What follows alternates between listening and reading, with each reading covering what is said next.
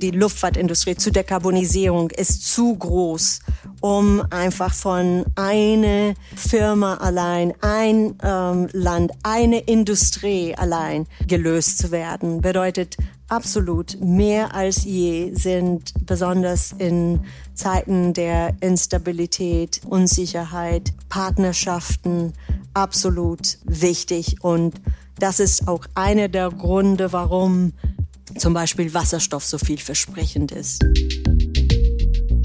Hallo und herzlich willkommen zu einer neuen Ausgabe von Handelsblatt Disrupt, dem Podcast über neue Ideen, Disruptionen und die Macherinnen und Macher der digitalen Welt. Mein Name ist Larissa Holzki und ich darf Sie heute in Vertretung unseres Chefredakteurs Sebastian Mattes ganz herzlich aus dem Handelsblattstudio in Düsseldorf begrüßen. Das allererste Flugzeug, an dem sie vor 20 Jahren gearbeitet hat, war der Eurofighter.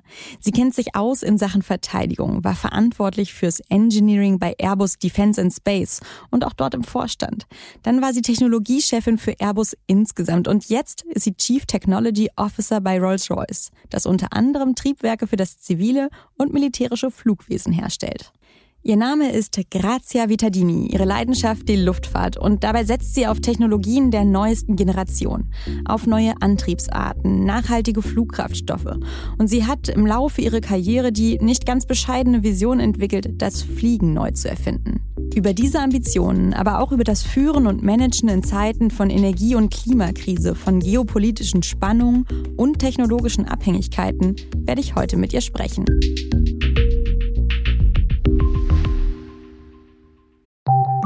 Nach einer kurzen Unterbrechung geht es gleich weiter. Bleiben Sie dran. Willkommen in der Zukunft der Technologie mit dem Handelsblatt Summit Zukunft IT.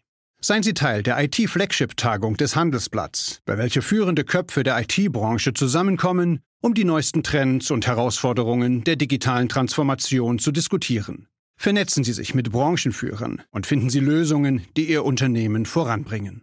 Exklusiv für unsere Podcast-Hörer sichern Sie sich jetzt 20% Rabatt auf Ihre Anmeldung.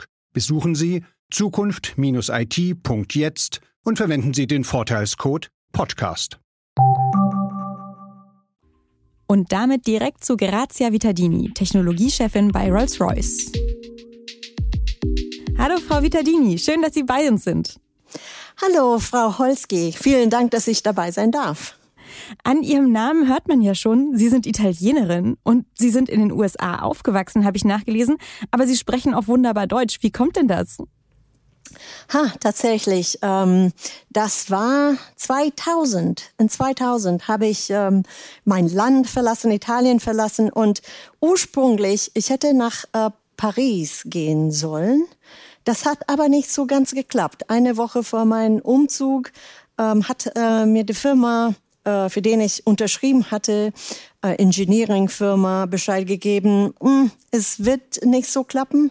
Äh, wie wäre es eher mit Monaco? Jetzt Monaco auf Italienisch kann zwei sehr unterschiedliche Orte sein. Es kann Monaco, Côte d'Azur am Meer oder München in Bayern.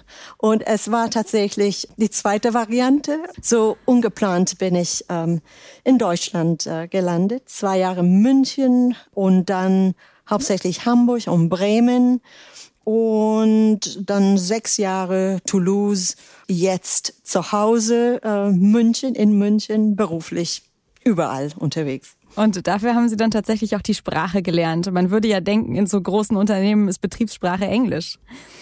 Tatsächlich, die Sprache der Luftfahrt ähm, ist äh, auf jeden Fall ähm, auf jeden Fall Englisch, aber es ist mir wichtig, wenn ich in ein Land bin, auch die Sprache zu sprechen. Ja, das ist eine Bereicherung. Äh, kommen wir erstmal jetzt zu Ihrem aktuellen Unternehmen, wo wir schon halb in Ihrer Vergangenheit angekommen sind.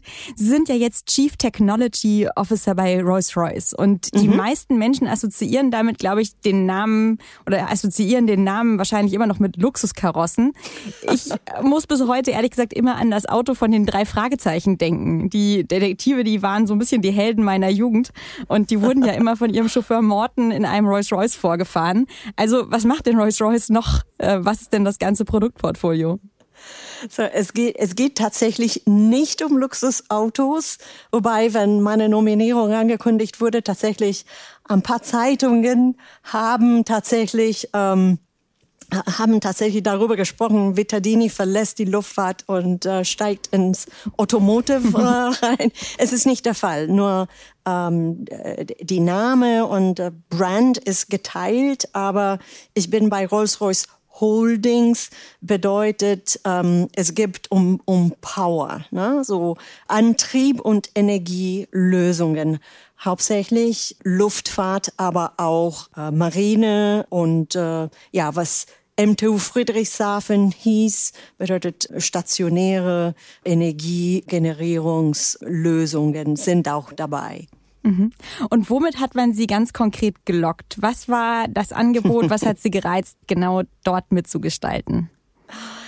Das war keine einfache Entscheidung tatsächlich nach ähm, 20 Jahren bei, bei Airbus, äh, die Firma zu, zu verlassen und ähm, was Neues zu erwägen. Aber ehrlich gesagt, wenn man ähm, es ernst meint mit der Dekarbonisierung der Luftfahrt, das ist die größte Herausforderung, was mhm. wir als Industrie haben, dann ähm, auf Airframer-Side kann man nur eine be begrenzte Aufwirkung haben, wenn man nur die Strukturen zusammenbaut ne? und äh, entwickelt und zusammenbaut, so, mhm. wie, so wie bei Airbus. So der die große Herausforderung ist bei den ähm, Triebwerkherstellern. Und die Chancen sind auch hoch, dass äh, die Lösung genau dort ist, wo die Herausforderungen sind. Und das ist, was mich tatsächlich motiviert hat, dorthin zu gehen, wo ähm, die Herausforderungen letztendlich sind. Mhm. Und welche Bereiche und wie viele Mitarbeiter verantworten Sie da jetzt genau? Ähm, es ist unterschiedlich. Mein Team zentral ähm, ist sehr agil ähm, sozusagen, aber wir haben schon die Verantwortung für den technologischen Portfolio des Unternehmens komplett. Ne? So, mhm. wir haben Kunden in 150 äh, äh, Ländern und ein Netzwerk, globales äh, Netzwerk. Wir, wir kooperieren mit mehr als, äh, als 20 Universitäten, Forschungsinstituten dazu. Nur in Deutschland haben wir rund 10.000 Mitarbeitern an einem Dutzend Standorten.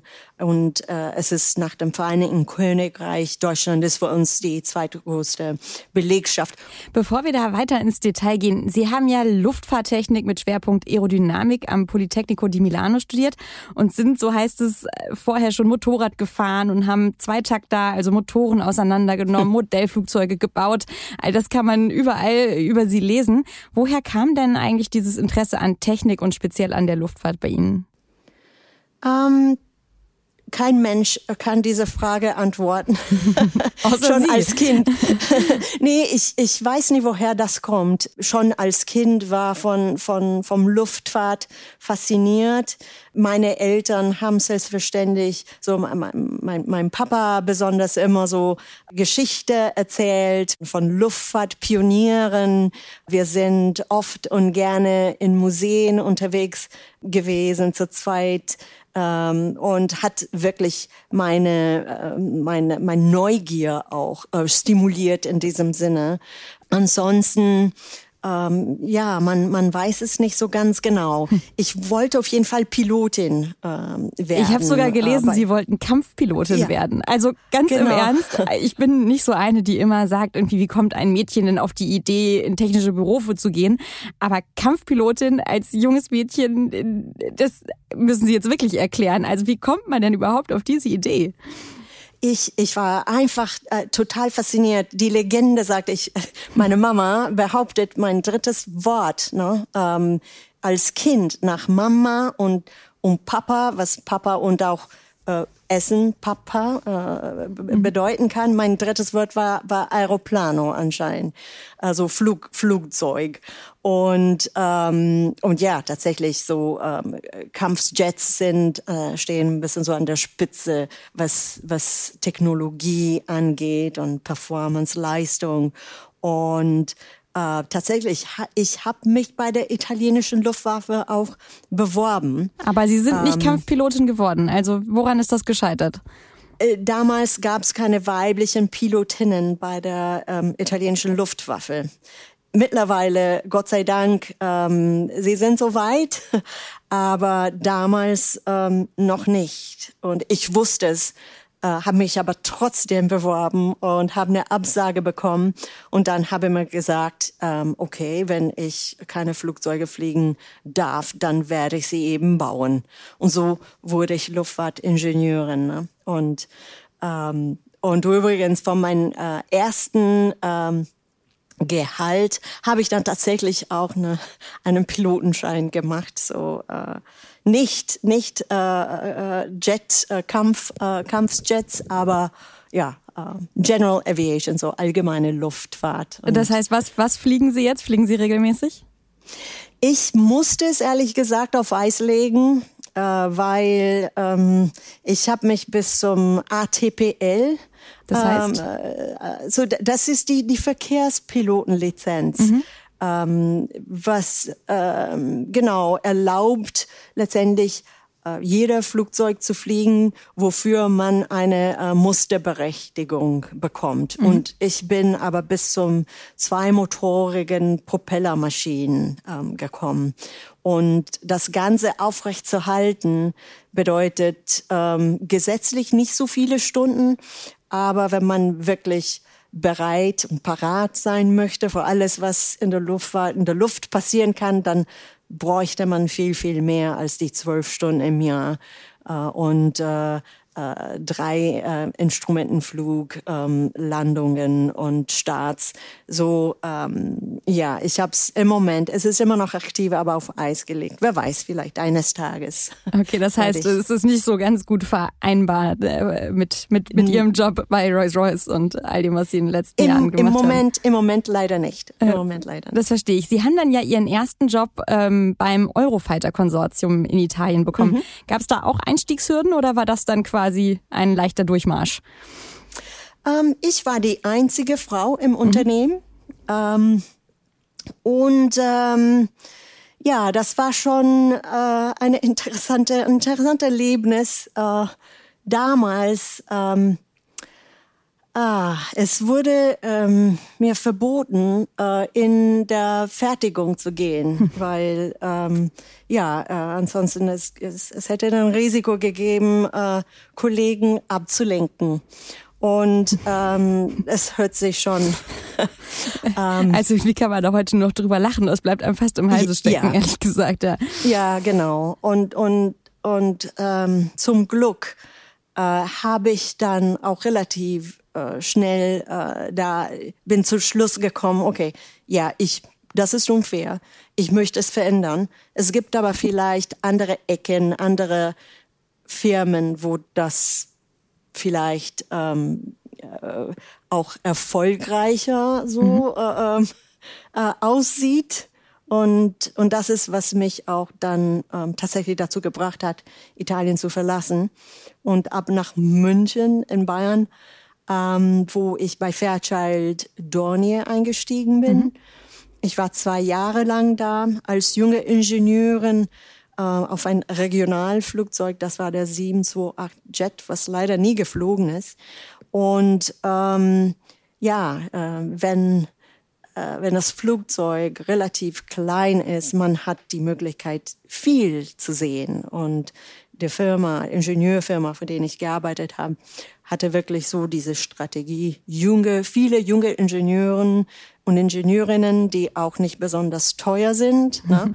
ähm, zusammen mit wenige sehr gut bezahlte äh, äh, so Leiharbeitskräfte mit viel Erfahrung und so ähm, könnten wir ziemlich viel sehen von vielen lernen, von wenig, von den wenigen lernen, die aber viel Erfahrung hatten. Mhm. Und so äh, Konstruktionsprinzipien, äh, Statik, Ermüdungskonzepte, Installation, alles äh, wirklich ähm, auf einmal gekoppelt zu sehen, war, war schon einzigartig. Und wenn Fairchild Dornier leider aus dem Markt ging, pleite ging, musste ich mich dann bewerben äh, und habe überall angeschrieben und Hamburg. Airbus hat dann geantwortet. Mhm. Ähm, es waren die A380 Zeiten, so die hatten ähm, starken Ressourcebedarf überall. Und so bin ich eingestiegen und plötzlich, ähm, aber okay, riesigen Flugzeug, ne, A380, Doppeldecker äh, und entweder in der Konstruktion oder in der Statik und Ermüdung. Also äh, anderes Unternehmen, anderes Produkt. Mhm. Plötzlich sieht man nur eine sehr kleine Scheibe ne, vom, vom Ganzen. Mhm. Man bekommt jetzt schon den Eindruck, dass Sie sich persönlich immer sehr hohe Ziele gesteckt haben. Sie haben aber auch mal gesagt, Sie wollen das Fliegen neu erfinden. Also das klingt ehrlich gesagt sehr ambitioniert. Ähm, was meinen Sie denn genau damit? Ähm, ich hatte immer den Eindruck, egal in welche Position, welche Tätigkeit, was für eine Verantwortung, immer ähm, war ich der Überzeugung, ich kann wirklich ähm, einen positiven Einfluss haben auf was auch immer hier läuft. Ich kann äh, Prozesse, äh, Teams mitnehmen, um wirklich ambitionierter, effizienter, ähm, Ziele zu, zu erreichen. Und damals hatte ich einen Plan. Ähm, ich wäre gerne äh, Chief Ingenieurin geworden von einem neuen äh, Flugzeug, was dann auch voll äh, recycelbar gewesen wäre, modular, ähm, low cost äh, und nachhaltig. Das war ja Anfang 2000. Ne? Das, das war die Vision. Mhm. Das war mein Plan, was sich dann nicht äh, konkretisiert hat. Mhm. Trotzdem sind Sie ja den, den neuen Technologien und neuen Treibstoffen treu geblieben. Was ist denn da eigentlich der Stand? Was sind aus Ihrer Sicht gerade die wichtigsten Technologien ähm, ja, für, für eine Neuerfindung der Luftfahrt?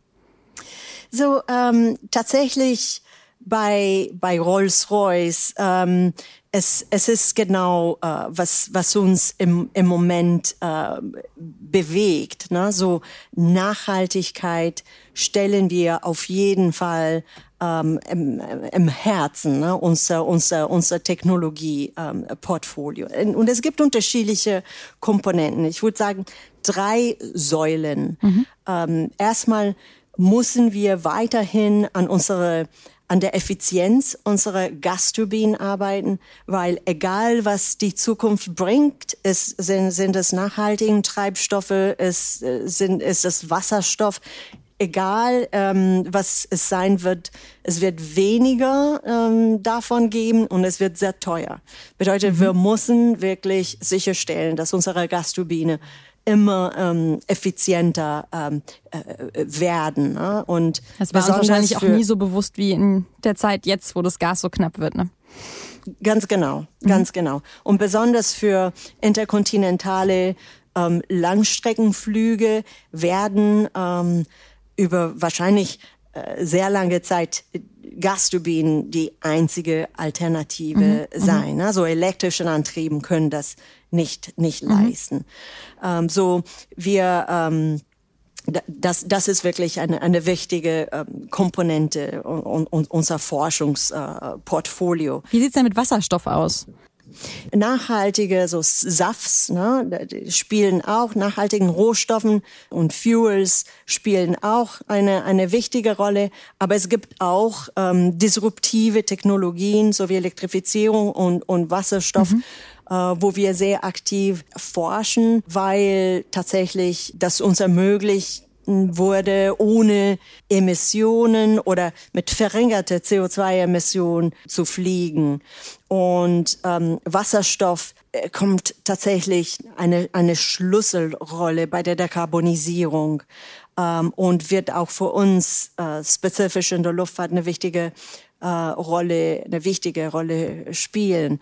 Und in diesem Sinne haben wir ein, ein Programm, ein innovatives Wasserstoffprogramm bei Rolls-Royce mhm. ähm, in, ins Leben gerufen mit ähm, Bodentests, die dieses Jahr noch ähm, laufen werden.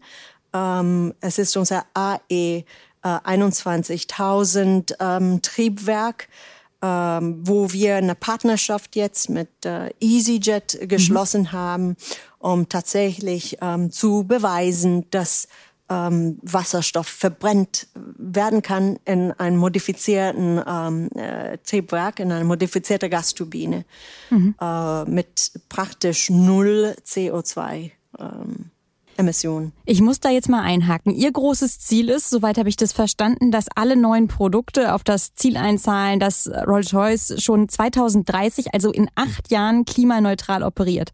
Und jetzt erzählen Sie mir auf der anderen Seite aber, dass Sie da forschen müssen, dass Sie erstmal Beweise antreten müssen. Das wiederum klingt jetzt ganz weit weg. Also äh, das Ziel, was Sie ähm, erwähnt haben, 2030, ist mit SAF verbunden, was mhm. wir SAF, äh, mhm. Sustainable Aviation Fuels, ähm, äh, nennen. Ne? Und SAF hat wirklich das Potenzial, die Netto-CO2-Emissionen mhm. ähm, über den gesamten äh, Lebenszyklus sozusagen in Vergleich ähm, zu äh, konventionellen ähm, Flug Flugzeugtreibstoffe, ne, um mehr als 75 Prozent zu senken. Mhm. Und zukünftig denken wir, das hat das Potenzial, sogar weitere Reduzierungen ähm, äh, einzukassieren sozusagen. Ne? Und ähm, wenn wir zum Beispiel äh, Carbon äh, Capture äh, auch im, im, im, in diese äh, Gleichung äh, reinfaktorieren, zum Beispiel, es könnte tatsächlich ähm, zu äh, null äh, Netto CO2-Emissionen äh, bringen. Uh, so das ist ähm, was was wir äh, was uns mh, kurz mittelfristig beschäftigt, ne? wo die Beimischquoten auch in diesem Sinne für die Luftfahrt insgesamt artikuliert werden äh, können, mhm. äh, müssen, äh, und, und um sicherzustellen auch, dass die, die Mengen, die Tonnen Saft produziert werden, um uns zu erlauben, tatsächlich ähm, äh, dorthin zu kommen.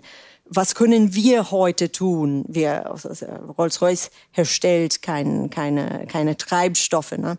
aber wir, wir ähm, können beweisen, dass unsere Triebwerke mit 100 Prozent SAF-kompatibel sind. Mhm. Heute sind sie für 50 Prozent ähm, nachhaltigen Treibstoff zertifiziert und wir ähm, werden in den nächsten zwei Jahren beweisen, dass wir bis 100 Prozent in unsere ähm, Gasturbinen anwenden ähm, können. Okay, das heißt aber, wenn man sich jetzt dieses Ziel vorstellt, irgendwann wird die Welt, wird die Umwelt quasi nicht merken, dass es Rolls-Royce überhaupt gibt. Das ist noch weit entfernt.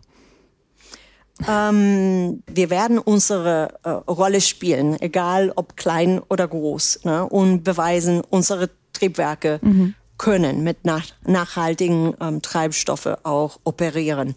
Dann selbstverständlich müssen andere ähm, Spieler auch ähm, tatsächlich agieren. Wir brauchen äh, die Menge, wir brauchen ähm, auch Mechanismen, und zwar ähm, kommerziellen Finanzmechanismen, um sicherzustellen, dass dass der Preis auch ähm, leistbar ist. Wir müssen aufpassen, dass die Wettbewerbsfähigkeit Europas auch äh, nicht beeinträchtigt wird. Das macht keinen Sinn, wenn mhm. wir allein in Europa dran arbeiten, Emissionen zu reduzieren.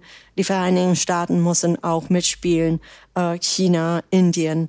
So, da ist, wo wir auch auf ähm, ICAO, so auf ähm, äh, die, die, die regulatorischen mhm. Aspekte unserer Märkte äh, wirklich ganz gezielt ähm, ähm, agieren, um sicherzustellen, dass ähm, alle wichtige Akteure in dieser Kette zusammenspielen für eine Lösung. Da sprechen Sie äh, einen unheimlich wichtigen Punkt an. Lassen Sie uns mal wirklich rauszoomen auf die ganze Industrie. Also da baut sich gerade ein unglaublicher Druck auf. Einerseits, Sie haben das gerade schon angesprochen, ähm, Wirtschaftskrise steht ins Haus. Heute haben wir Lieferkettenprobleme, morgen haben wir die Klimakatastrophe.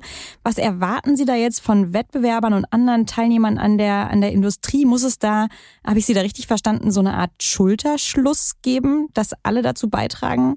Diese Klimakatastrophe zu vermeiden? Ähm, es, die Herausforderung ähm, und ich spreche über unsere Industrie, äh, wo wir am meisten präsent sind, so die, die Luftfahrtindustrie mhm. zur Dekarbonisierung ist zu groß, um einfach von einer äh, Firma allein, ein ähm, Land, eine Industrie allein äh, gelöst zu werden. Bedeutet absolut mehr als je sind besonders in Zeiten der Instabilität, ähm, Unsicherheit, ähm, Partnerschaften absolut ähm, äh, wichtig und das ist auch einer der Gründe, warum ähm, zum Beispiel Wasserstoff so vielversprechend ist, weil mhm. grünes Wasserstoff ähm, wird von unterschiedlichen Industrien ähm, gebraucht, nicht nur Luftfahrt, sondern auch die Stahlindustrie, äh, das Maritim, LKWs äh, äh, können zielen auch Wasserstoff, Brennstoffzellen als alternative ähm, Antriebe. So da ist wirklich, wo unterschiedliche Industrien das Potenzial haben, ähm, sich zu zusammen zu, zu bundeln und sicherzustellen, dass tatsächlich ähm, den, den, den, den Bedarf, die Produktion von, von ähm, nachhaltigem Wasserstoff auch äh, skaliert wird. Mhm. Ich glaube, diese langfristige Notwendigkeit, die ist inzwischen wirklich bei jedem angekommen. Auf der anderen Seite führen die aktuellen Krisen auch dazu, dass bei vielen Unternehmen die Budgets für Forschung und Entwicklung wieder eingekürzt werden. Wie sind die Diskussionen da ganz konkret bei Ihnen im Unternehmen verlaufen? Wie wägt man das eine gegen das andere ab und was haben Sie da auch von anderen Industrieteilnehmern gehört und gesehen?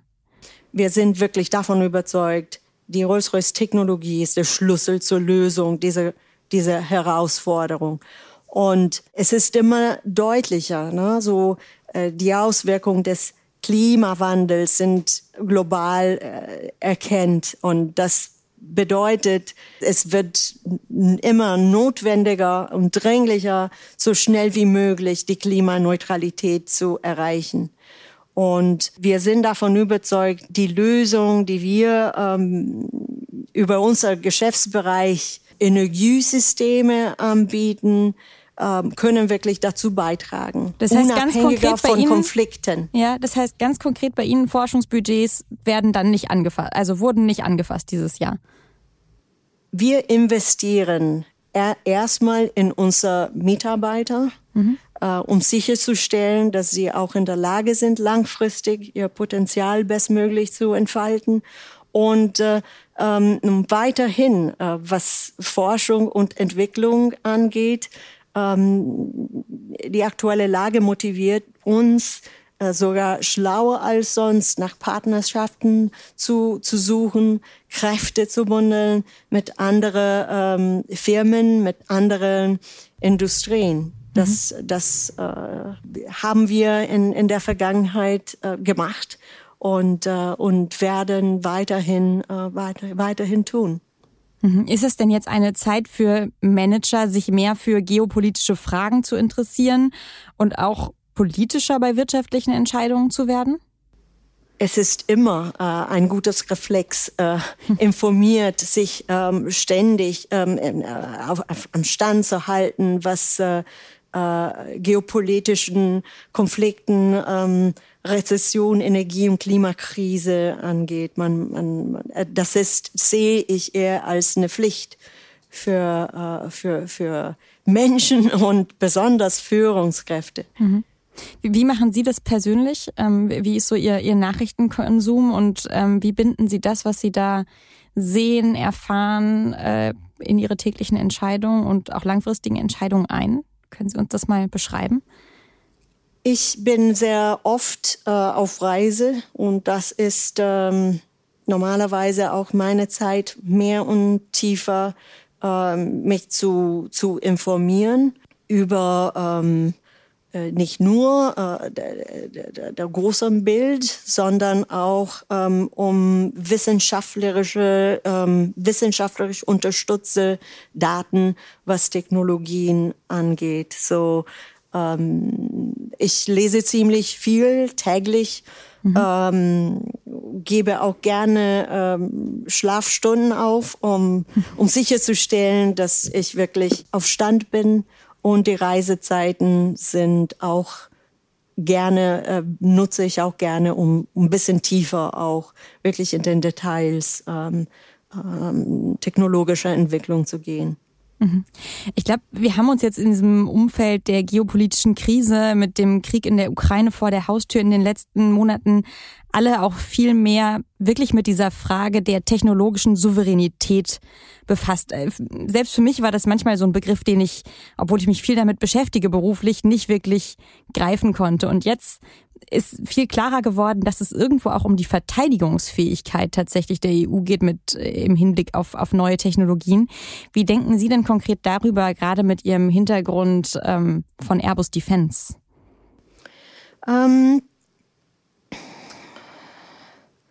wenn die Welt äh, perfekt wäre, würden wir wahrscheinlich dann auch äh, auf Verteidigungsmaßnahmen verzichten können.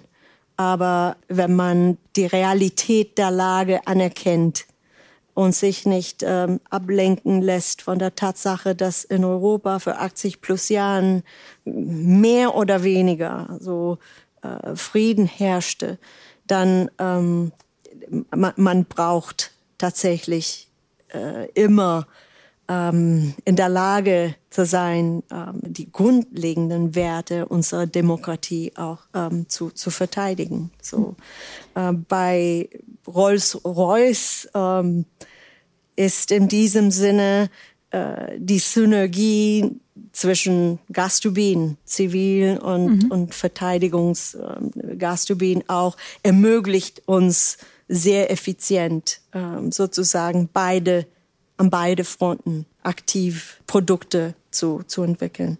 Mhm. Das ist ein spannendes ja, Spannungsfeld tatsächlich. Das Militär, vor allem in den USA, aber auch, wir sehen das jetzt in Israel, war häufig Ursprungsort vieler neuer und bahnbrechender Technologien.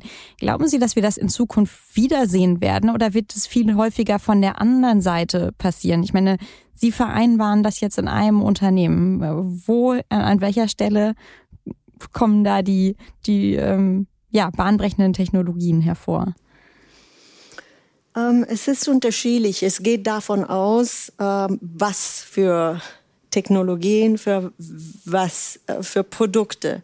So ähm, tatsächlich global präsent zu sein, ähm, gibt die einzigartige Möglichkeit, das Beste ähm, äh, an Bord zu haben ähm, egal äh, wo die Ressourcen, Kompetenzen, Capabilities, wie wir das nennen, und die Erfahrung ähm, sind. Mhm. Bei anderen Unternehmen, also gerade in Deutschland sehen wir das immer wieder, war das Militär ja lange sowas Schmuddeliges. Also wer nicht unbedingt mhm. musste, wollte mit denen eigentlich nichts zu tun haben. Ähm, beobachten Sie da eine, eine Öffnung jetzt? Also in Deutschland hat Olaf Scholz ja die Zeitenwende ausgerufen. Ich glaube, in anderen Ländern ist schon auch ja ein bisschen Ruck ähm, durch Industrien und Gesellschaft gegangen. Wie erleben Sie das? Auf jeden Fall, auf jeden Fall. Man sieht ähm ähm, eine, eine wieder, eine Öffnung sozusagen in, in diesem Sinne, äh, wobei ähm, ja, Do Deutschland, es war nicht überall, es war nicht überall so, so in, in Vereinigtes Königreich mhm. ähm, äh, war schon die Spannung ähm, anders äh, und ähm, ja, Rolls-Royce ist auf jeden Fall bereit zu, zu unterstützen. Äh, wir haben Produkte äh, nicht nur für die äh, Luftfahrt, sondern auch ähm, Panzertriebwerke werden in Friedrichshafen ähm, erstellt. So, wie Nach einer kurzen Unterbrechung geht es gleich weiter. Bleiben Sie dran. Die deutsche Wirtschaft steht vor neuen Herausforderungen. Und Sie möchten aktiv die Zukunft mitgestalten? Dann sind Sie beim Handelsblatt CFO Summit 2024 genau richtig. Erleben Sie hochkarätige Speaker und CFOs renommierter Unternehmen wie Amazon, Google oder SAP. Seien Sie Teil dieses exklusiven Gipfeltreffens am 11. und 12. Juni in Düsseldorf. Mit dem Code Podcast sparen Sie bei der Anmeldung 15%. Alle weiteren Infos unter handelsblatt-cfo-summit.de wir sind, wir sind bereit. Mhm. Sie sind ja auch, jetzt kommen wir von einem sehr etablierten, traditionellen Unternehmen zu einem ganz jungen, im Beirat von The Exploration Company. Das ist ein deutsch-französisches Startup, das ein Raumschiff bauen will und dabei auch im Sinn hat, wieder Europa zivil wie militärisch unabhängiger zu machen. Ähm, Ganz im Ernst, glauben Sie mit Ihrer Erfahrung in großen Konzernen daran, dass ein Startup so ein ambitioniertes Ziel erreichen kann? Oder sind Sie vielleicht sogar vielmehr zu der Überzeugung gekommen, dass nur ein Startup ein solches Ziel erreichen kann? Bleiben Sie dabei, weil Sie, Sie werden überrascht sein von wie reif die Konzepte ähm, sind. Äh, dieses kleine Startups, ja.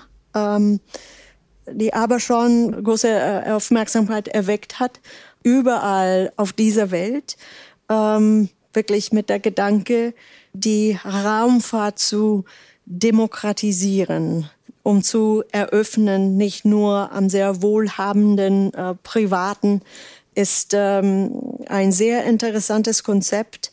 Die Teams sind noch relativ klein, aber extrem erfahren und ähm, die technische Lösung werden entwickeln mit einer Schnelligkeit, einer Reife, die ähm, wirklich außerordentlich sind.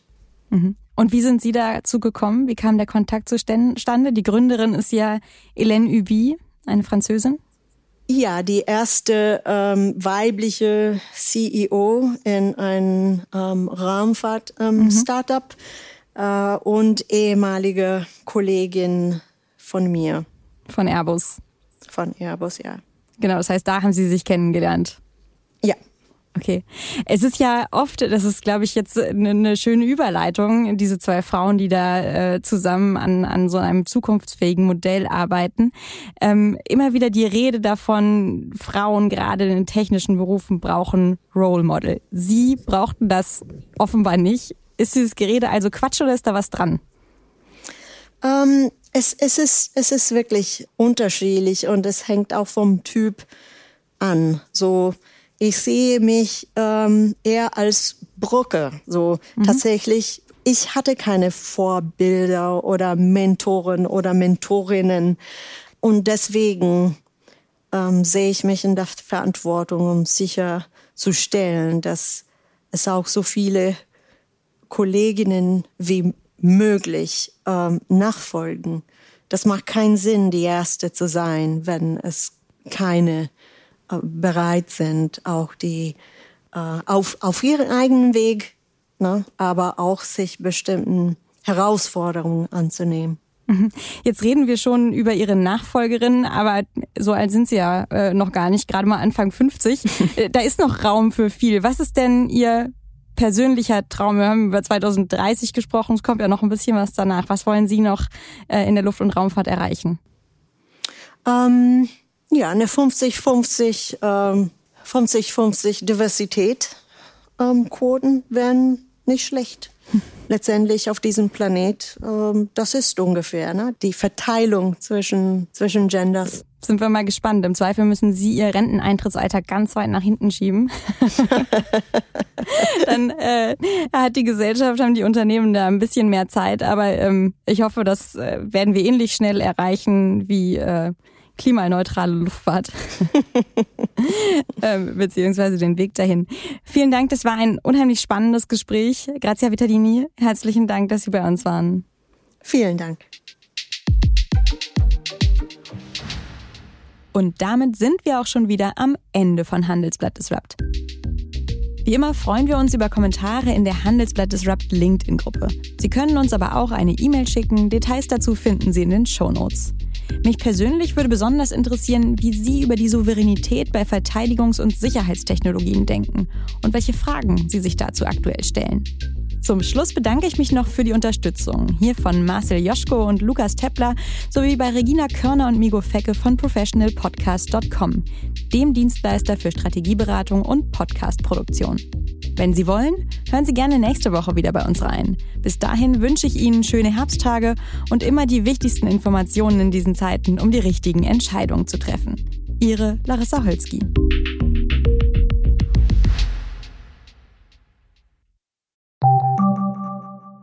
Eine Weltreise starten? Ihr Hobby ausleben?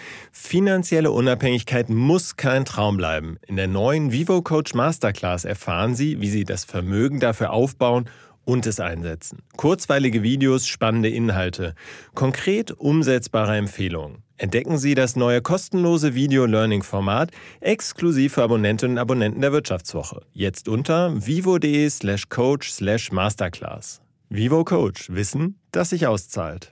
you